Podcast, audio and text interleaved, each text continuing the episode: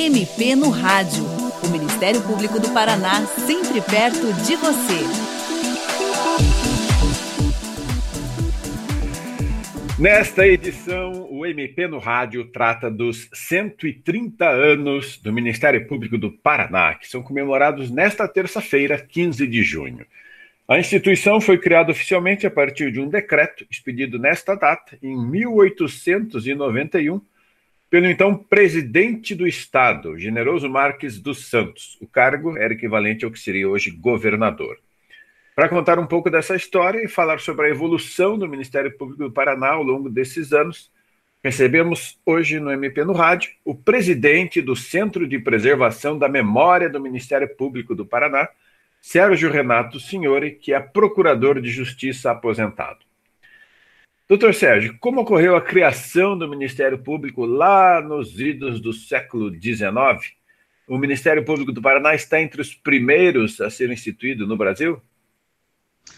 Olá, Tomás, olá, ouvintes. Essa questão do Ministério Público, da criação do Ministério Público propriamente dita, ela efetivamente ocorreu em 1891, através do decreto, como você referiu, do presidente do Estado, então, Generoso Marques dos Santos. Mas o Ministério Público, na verdade, é, ele já existia como funções, né? Aliás, eh, se nós formos eh, recuperar um pouco da história do Ministério Público, nós vamos à pré-história. Já um historiador chamado Berto Valori, rememorando a questão de, das funções exercidas pelo Ministério Público, foi bater lá 4 mil anos atrás, lá no Egito. Lá já havia uma legislação que dizia que o, o o Ministério Público, na verdade, não com esse nome, com essa terminologia, mas ele era a língua e os olhos do rei do país, ele castigava os rebeldes, reprimia os violentos, protegia os cidadãos pacíficos. Essas funções foram, ao longo do tempo, é, sendo exercidas pelo Ministério Público, já na democracia na Grécia, já na, em Roma, de certa forma, as acusações eram públicas, muitas vezes feitas pelo por um do povo, pelo próprio por grandes oradores como Cícero, como é, Catão, enfim, eram em praça pública, discorriam em longos, é, acalorados eh, discursos que promoviam-se politicamente também lideranças através desses atos né, de julgamentos.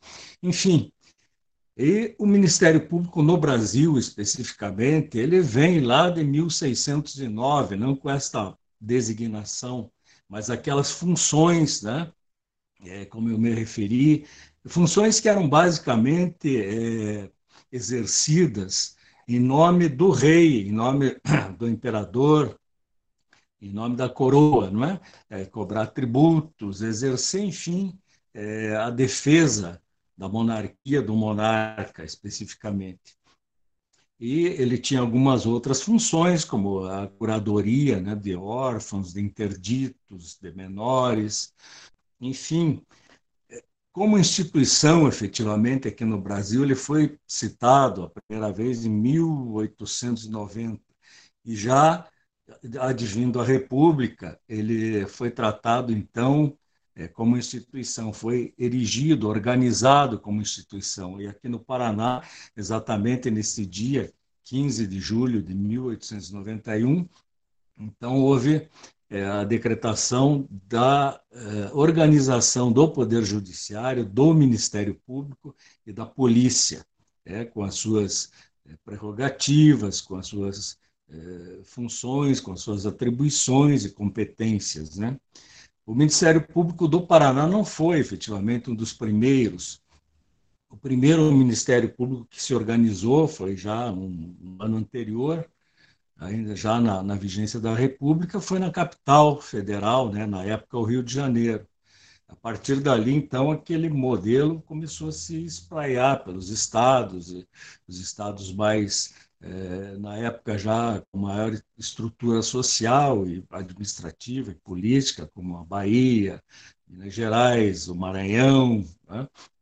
enfim, aí foi ganhando corpo essa instituição e foi sendo replicada nos demais estados da, da então novíssima federação, né, que foi a forma adotada é, pela República, né, criando os Estados Unidos do Brasil. Doutor, e quais eram as principais diferenças da instituição hoje em relação àquele Ministério Público lá do século XIX? Bem, as, são amazônicas né, as diferenças, são, é, é, não há termo de comparação propriamente dito, porque aquele Ministério Público lá do início da República, ele era o, o, promotor de justiça, na verdade, era um burocrata, um simples funcionário do, do Estado, né, a serviço do governador, a serviço é, da administração pública. Ele era nomeado pelo, pelo próprio governador, era nomeado e demitido né, é, ao critério do governador, o presidente na época do Estado. Muitos deles eram nomeados pelo próprio juiz da comarca. Né? O promotor de justiça, por exemplo, não tinha, não era submetido a um concurso público. Muitos deles, inclusive, sequer eram bacharéis em direito, porque como não havia bacharéis suficientes para nomear como promotor, especialmente no, nas comarcas mais distantes do interior, naquela época eram oito comarcas no estado do Paraná, era aqui a região metropolitana, Outra comarca era Paranaguá e cidades do litoral. É, tinha aqui do Norte Velho, que pegava Castro até Jaguariaíva, por ali. A outra era Ponta Grossa, uma aqui que ia de União da Vitória até os Campos de Palmas. E o Paraná, na verdade, era isso na, na época, não é? O norte do Paraná, o norte novo, o norte pioneiro, não existiam praticamente, é um pedacinho do norte pioneiro só e o resto do estado era, era coberto de florestas, né? não era ainda colonizado. Então, na verdade, o, muitos eram interinos, como se chamava, ou adocs, que eram pessoas da, da comunidade, enfim, ou estudantes ainda, que exerciam as funções sem qualquer garantia, né? inclusive salarial não havia, porque eles ganhavam a metade do que ganhava o juiz né, da comarca. E, como eu disse, eles eram, às vezes, até nomeados pelo próprio juiz para determinados atos. Então, não tinha uma carreira, né? não tinha uma carreira e também não tinha um estatuto, não tinha uma organização de instituição, efetivamente. Né? Era e... bem diferente. E nós podemos dizer que a revolução desse perfil do Ministério Público se deu a partir da Constituição de 88? Com certeza. O, a instituição do Ministério Público foi renovada, foi reconcebida a partir de 88 na Constituição Federal. E no Paraná, neste aspecto, tem um papel muito relevante. Por quê? Porque em 1986, quando se iniciavam os trabalhos da Assembleia Nacional Constituinte, o Ministério Público brasileiro se reuniu através de suas lideranças em Curitiba.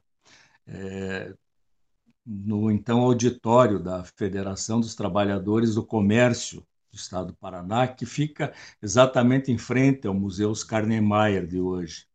E ali foi discutido pelos presidentes de associações de Ministério Público e pelos procuradores gerais de justiça da época, de todos os estados do Brasil, uma minuta do que seria a legislação constitucional atribuída ao Ministério Público, ou seja, qual seria o Ministério Público que iria surgir da Constituição de 88. E uh, aprovou-se, então, ali naquele ato, o que se chamou de Carta de Curitiba. E ali estava o capítulo redigido da organização e do estatuto do Ministério Público Brasileiro. Isso foi levado à Assembleia Nacional Constituinte esse documento foi incorporado na Constituição de 88 com poucas alterações, com alguns aperfeiçoamentos, mas em sua essência foi aquele documento. E nós comemoramos isso. Ali, então, o Ministério Público adquiriu é, uma essencialidade para a aplicação da justiça no país. Né? É, ele se tornou, na verdade, o defensor da sociedade. o defensor dos direitos da sociedade, dos direitos que nós chamamos coletivos indisponíveis e difusos indisponíveis, ou seja, aqueles dos, dos quais não se pode não se pode negociar, por exemplo, o meio ambiente. Né? O ar é um direito difuso, ele está é, disponível para todos os cidadãos e ninguém pode dispor dele. Então, a preservação ambiental, por exemplo, né, é um tópico assim de de, de, de magnitude né, para o Ministério Público, a defesa do meio ambiente, como é do consumidor, como é a saúde pública, como é, é são os direitos dos, dos, idosos, a proteção à infância, a, o direito à educação das crianças, enfim, a, o direito penal, né, que, a, que sempre foi, na verdade, é, o, o carro-chefe do Ministério Público durante essas, esses séculos todos, né? a punição aos criminosos, enfim, né? a aplicação do direito penal. Então, a instituição do Ministério Público foi, na verdade, ganhando, a cada dia, ganhando mais atribuições. Quase todas as leis que se referem a algum, a algum interesse público, elas têm o Ministério Público como o, o seu veículo de aplicação. Não é? Então, Perfeito. sempre se procura ouvir o Ministério Público. Hoje, até para o futebol, para os esportes, o Ministério Público tem, é, de certa forma, intervenção. Né? Então, quase todas as áreas do conhecimento, da, da, do, do interesse social, o Ministério Público está intervindo, está ali postulando em nome da sociedade. Então, pode-se pode dizer que, como antigamente era aquele burocrata que servia o rei, era a mão do rei. Hoje esse rei é o, é o povo brasileiro, né? é a população é em geral. É essa a função do Ministério Público, é velar, inclusive, contra os interesses do rei, ou seja, contra os interesses do Estado, para que o Estado cumpra aquilo que está inscrito na Constituição, né? como direito do cidadão, seja um direito individual, seja um direito coletivo. Perfeito, então, muito interessante. O rei hoje é, é a população. É, a sociedade povo. brasileira. Sociedade brasileira a quem o Ministério Público deve servir e serve. Doutor, como é que a população que está nos ouvindo pode entrar em contato com o Ministério Público do Paraná? E que tipo de situação pode ser levada ao Ministério Público pelo cidadão? Olha, o Ministério Público é, ele está em todas as comarcas do Ministério do, do Estado do Paraná, não é? Aonde tem um fórum, aonde tem uma comarca, lá tem o promotor de justiça, o Ministério Público está lá. O Ministério Público é representado pelo, pelo promotor de justiça, né? Então, em qualquer cidade, basta a pessoa ir ao fórum, procurar o promotor de justiça e levar a ele né, a, a sua reivindicação, o seu problema, a sua demanda, enfim, né? Os promotores de justiça atendem a população né, é, de forma sistemática. É, qualquer cidadão que tenha qualquer reclamação a fazer, seja contra a, a, não observância de um direito de saúde, por exemplo, ou de escola para o filho, ou, de devastação do meio ambiente, de ilegalidades em várias, vários desses setores, né? direito do consumidor, por exemplo, pode levar lá a reivindicação ao promotor de justiça que ele vai ou tomar suas providências pessoais próprias ou encaminhar para a autoridade competente para fazê-lo, né? Eh, instando ou requerendo dessa autoridade as medidas que sejam necessárias para a preservação daquele direito que é, teria sido violado ali em, em razão da, dos direitos do cidadão. Perfeito. Doutor Sérgio, muito grato pela sua participação no programa de hoje. E você, ouvinte, também pode participar do MP no Rádio. Envie seus comentários e sugestões pelo e-mail mpnoradio.mppr.mp.br ou pelo telefone 41 3250 4469. O programa desta semana teve produção e edição de Patrícia Ribas e apresentação de Tomás Barreiros. Até a próxima. Você ouviu MP no Rádio, uma produção da Assessoria de Comunicação do Ministério Público do Paraná.